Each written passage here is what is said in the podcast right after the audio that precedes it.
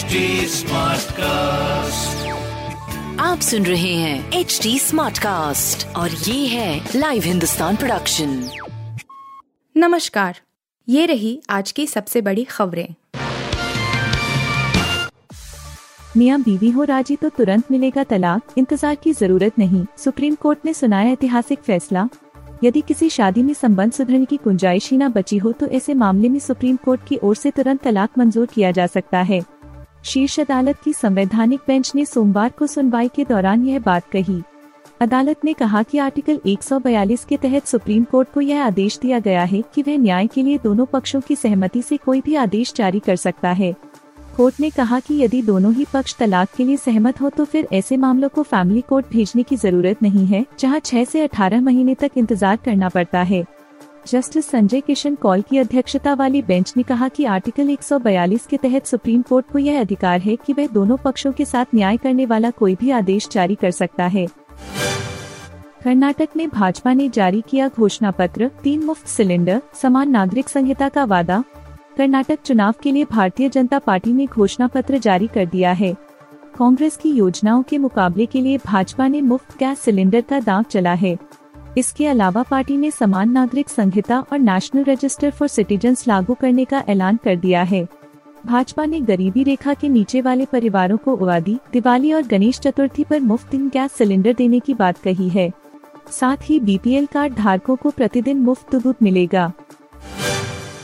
यौन शोषण के आरोपों पर ब्रिजभूषण सिंह के बिगड़े बोल, टीवी इंटरव्यू में दिए बयान पर बवाल महिला पहलवानों की यौन शोषण के आरोपों से घिरे ब्रिजभूषण शरण सिंह ने विवादास्पद बयान दिया है डब्ल्यूएफआई के प्रेसिडेंट और भाजपा सांसद ने एक टीवी इंटरव्यू में कहा कि लोग उनके ऊपर तरह तरह के आरोप लगा रहे हैं कुछ लोग दावा कर रहे हैं कि उन्होंने एक हज़ार महिलाओं का यौन शोषण किया है ऐसा लगता है कि मैं शिलाजीत से बनी रोटियाँ खाता हूँ।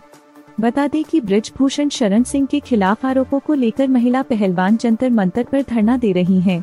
उन्होंने यह भी आरोप लगाया कि यह पहलवान राजनीति से प्रेरित होकर यह विरोध कर रहे हैं। साथ ही ब्रिजभूषण सिंह ने एक बार फिर इस्तीफे की बात दोहराई है। दिल्ली एनसीआर में मौसम का यूटर्न तूफानी हवाओं के साथ झमाझम बारिश। दिल्ली एनसीआर में रविवार शाम से जारी हल्की बूंदाबांदी, अब तेज बारिश में बदल गई है।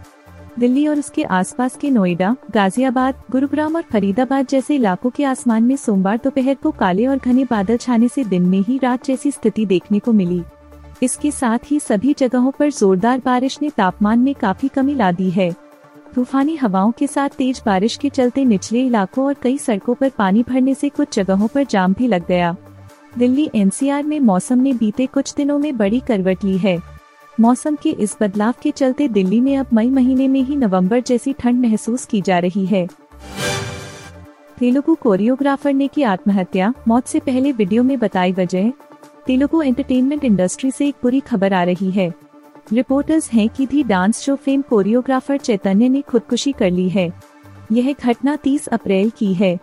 मरने से पहले उन्होंने सोशल मीडिया पर इमोशनल वीडियो शेयर किया है। इसने अपने मरने की वजह बताई है। उन्होंने अपने माँ बाप और दोस्तों से माफ़ी मांगी है।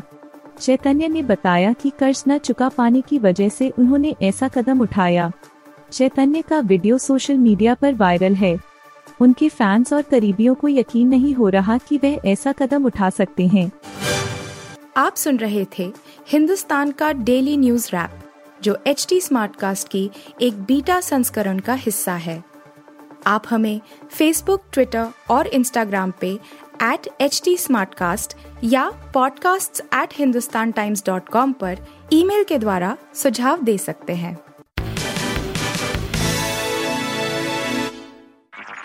आप सुन रहे हैं एच टी स्मार्ट कास्ट और ये था live Hindustan production HD Smartcast.